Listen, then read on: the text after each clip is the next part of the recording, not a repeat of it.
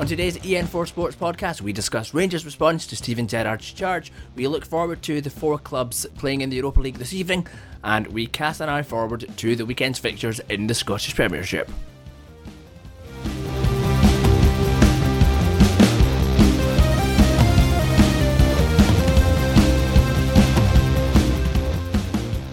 And welcome to the EN4 Sports Podcast. I'm David Hogg, joined as I was on Tuesday by Mr. Alex Grant and Mr. Jake Gray, two of our finest sports reporters here at EN4 News. Good morning, gentlemen. Good morning, David. How's things? Morning, guys. How are we doing? Yeah, decent. Ready for an exciting uh, evening of Europa League action for Scottish clubs, of course, playing in the Europa League third round qualifiers. Is it? Third round, yeah. I can I can never One remember. more There's, round and then they get to the playoffs. there's so many qualifying rounds.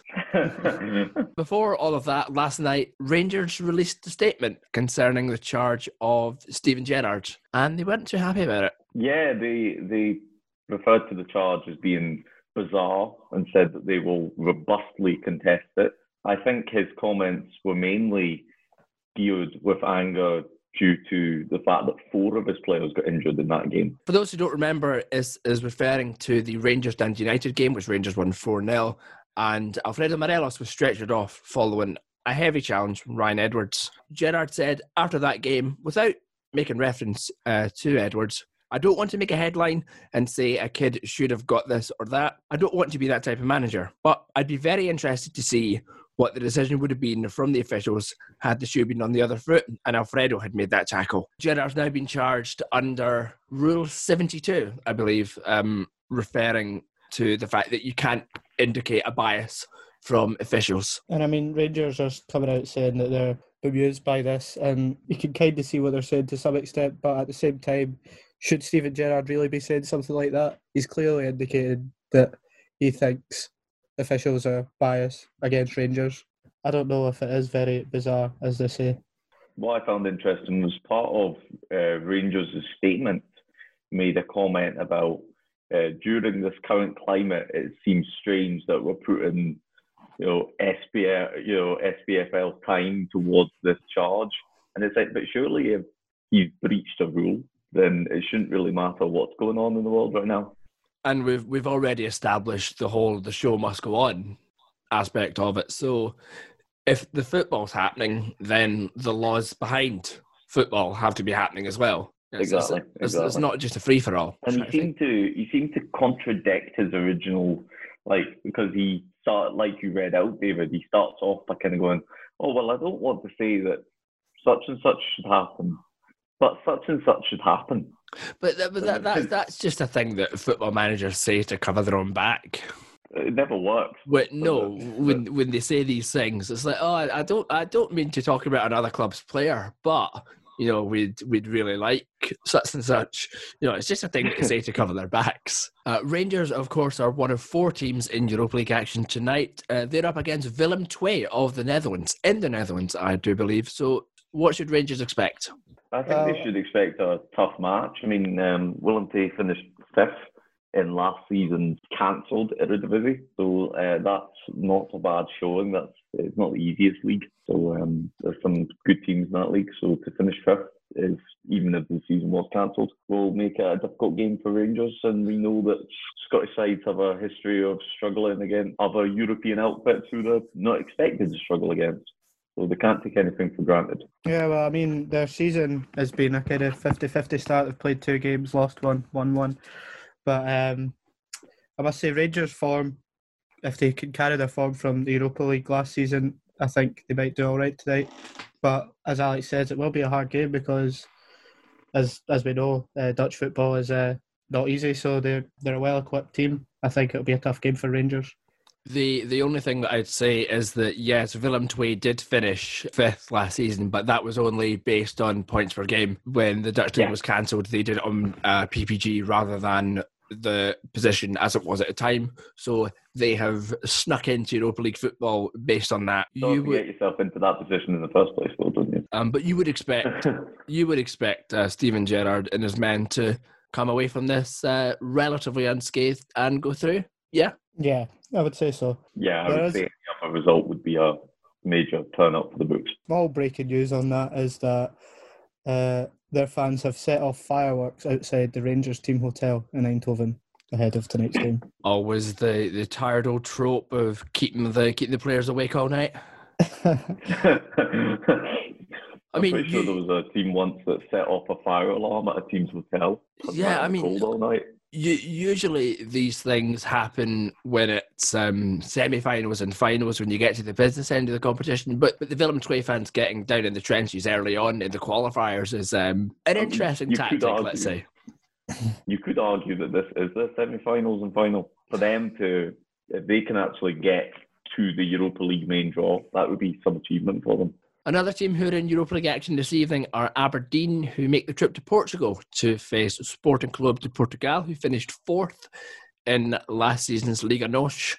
Now, uh, this does seem a hard game on paper. However, 10 of Sporting's first team squad have come down with COVID 19, and under UEFA rules, it looks like the game is still going to go ahead. Yeah, I mean, um, it was nine nine of their first team players and their head coach was actually tested positive. Their game was called off at the weekend, and it looks like they're having to play a batch of youth players tonight against Aberdeen. But I still think it'll be a, a really tough game for the Dons, uh, especially after losing one of their main men, Scott McKenna. But you never know; you could you could see Aberdeen pull off tonight. Yeah, you would you would still expect that uh, Sporting, with all their pedigree and their youth academy, which of course has just been named after their most successful product in Cristiano Ronaldo, uh, you would expect that they would have enough quality to see off Aberdeen. But you know, maybe the situation will give Aberdeen that extra boost of confidence that they need. Um, Derek McInnes will want to see a response from his men following um, the weekend's defeat to Motherwell. That's for sure. Yeah, it's certainly going to be a much more interesting tie. Um, my mind immediately goes back to a couple of weeks ago when Scotland had that excellent display against a scratch uh, Czech Republic side, and the Tartan Army uh, came away with a two-one win. Very hard fought two-one win against yes. ag- ag- against a second string Czech Republic side. So if Derek McInnes can follow in Steve Clarke's brave footsteps, then that would be great for Aberdeen. But I, I do tend to agree with you that it will be a Sporting who will go through to the next round. Moving on now to Celtic, who have made the trip to Latvia to face FC Riga, a very young team. I think obviously Celtic should be going there and expected to get through to the next round, but I think I don't think it'll be as easy as some people are thinking it might be. Um, they're 19 games into their season. They've probably played. I know Celtic have been played recently, but they've probably played a bit more football than Celtic have. And as even Neil Lennon's saying, they're going to be a tough team to break down, and it's away from home, so I think it'll be another good tie. But Celtic should come out on top. I think um, I think despite uh, Riga only being founded as recently as 2014, they did reach the playoff round for the Europa League last year and only narrowly lost over two legs to uh, Copenhagen, who of course went on to have a terrific tournament. If um, Riga are giving Copenhagen a run for their money, they can definitely give Celtic a run for their money. Well, that's the thing with that Copenhagen tie. They they they beat them in one of the legs. So over a one-off game, they can produce big performances against. You would certainly say teams superior than them, and Celtic are capable of a rick now and again in Europe. The, become the quite a regular occurrence.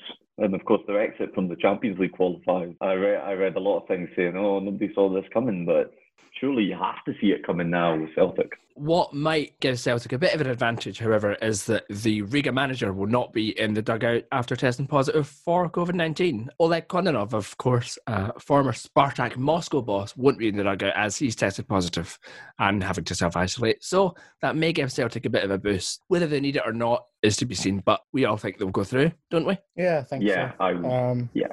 Will uh, Kristoffer Ajer's head be half in Milan with all the speculation? I see. I, I was very excited when Kristoffer Ajer signed for Celtic, mainly because he was one of these players that I'd signed multiple times on Football Manager, and it's always nice to see your your Football Manager darlings getting uh, headway in IRL football. He's a player who has got lots of potential. Do we think he'll go? And if so, Celtic will get a decent price for him. I think I think he will go. I'm not sure how much Celtic I get I'll get from, but I think he's been a fairly decent player for Celtic. Um, however, I didn't quite expect a club such as AC Milan to come calling, um, given what I've seen of him so far. But you never know; he might go on and do really well for them. But hopefully, he does stay at Celtic because he's been a good servant for them so far. Right, the final match from this evening's Europa League action that we're going to preview is Hapoel Beersheva versus Motherwell. Uh, Motherwell, of course, having their tails up after that dominant display against Derek McInnes Aberdeen at the weekend, but uh, they've got the trek to Israel. And Hapoel Beersheva are no mugs. No, definitely not. I mean, they are they are captained by um, a Portuguese man called uh, Miguel Vitor, who, funny enough, had a brief loan spell with Leicester in the 2010-2011 season when uh, Leicester were still in the Championship, so before their Premier League winning days. We've seen some of Hapoel Beersheva in Europe before, and they've been no mugs.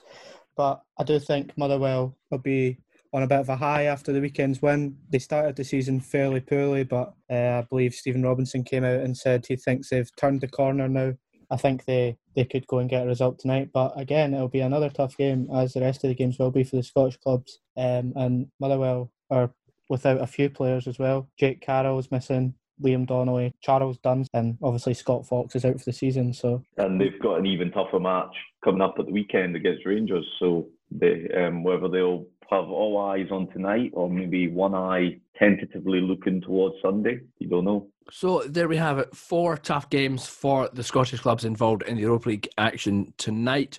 But we think that they'll all go through bar Aberdeen. Yeah, I'd, yeah. I'd, I'd say so. Although, like we already said, with um, Sporting's coronavirus issues, it certainly opens the door for Aberdeen to maybe pull off a shock. And you just never know with Scottish clubs in Europe. We've seen it before. We might see it again with a big shock and getting put out.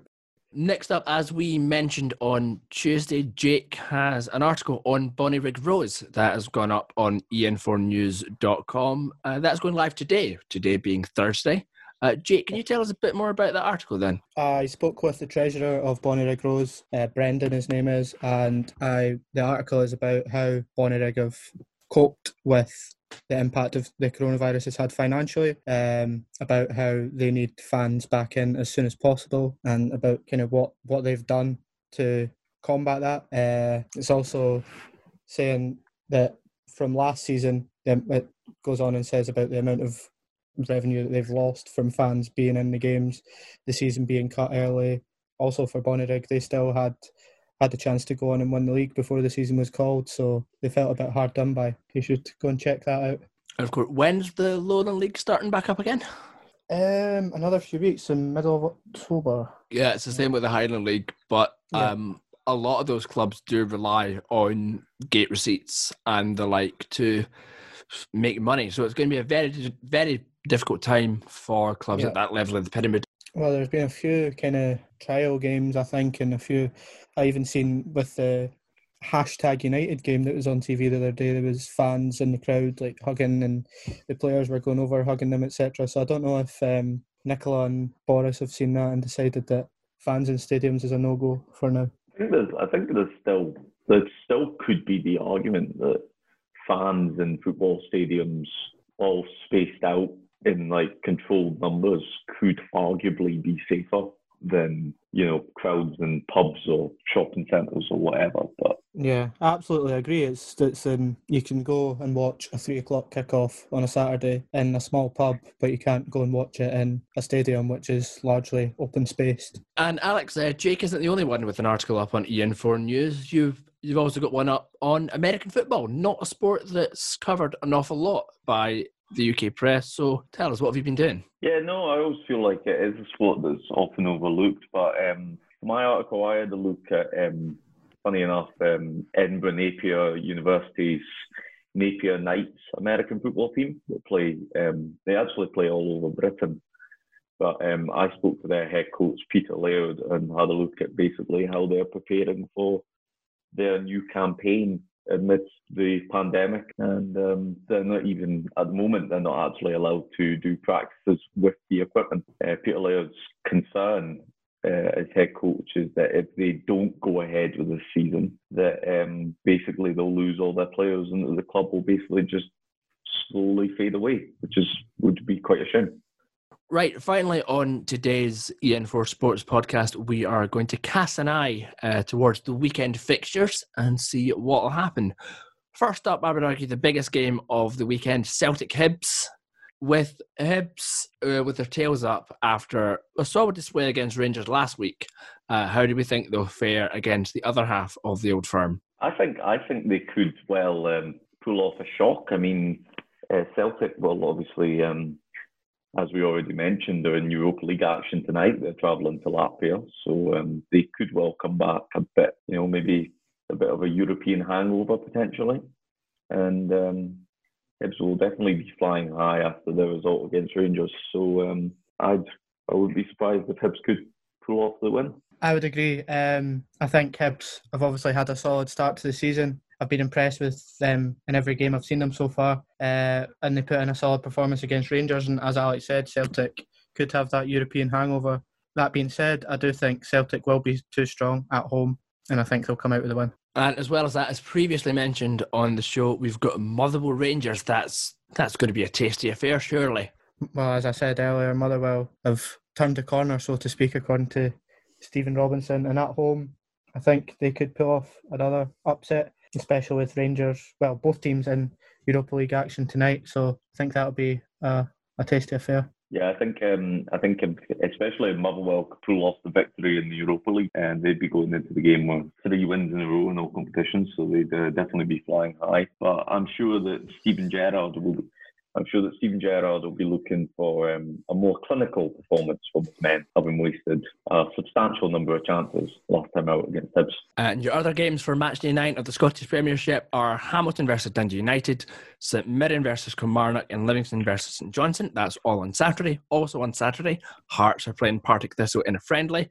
Then on Sunday, you've got Motherwell Rangers and Celtic Hibs, as we mentioned, and Ross County versus Aberdeen. Well, that's it for us here on the EN4 Sports podcast for this week. Hope you all enjoy the Europa League action tonight and the weekend's fixtures. We'll be back on Tuesday giving a rundown of all the latest news in sports and reviewing the weekend's fixtures. But for now, if you've enjoyed the show, why not send us a tweet at EN4 News Online on Twitter, or if Instagram's more your style, then we're at EN4 News. Uh, until Tuesday, it's a big thank you to Jake Gray. Thank you very much. And to Alex Grant as well. Thank you very much. I've been David Hogg. This has been the EN4 Sports Podcast, and we'll see you next week.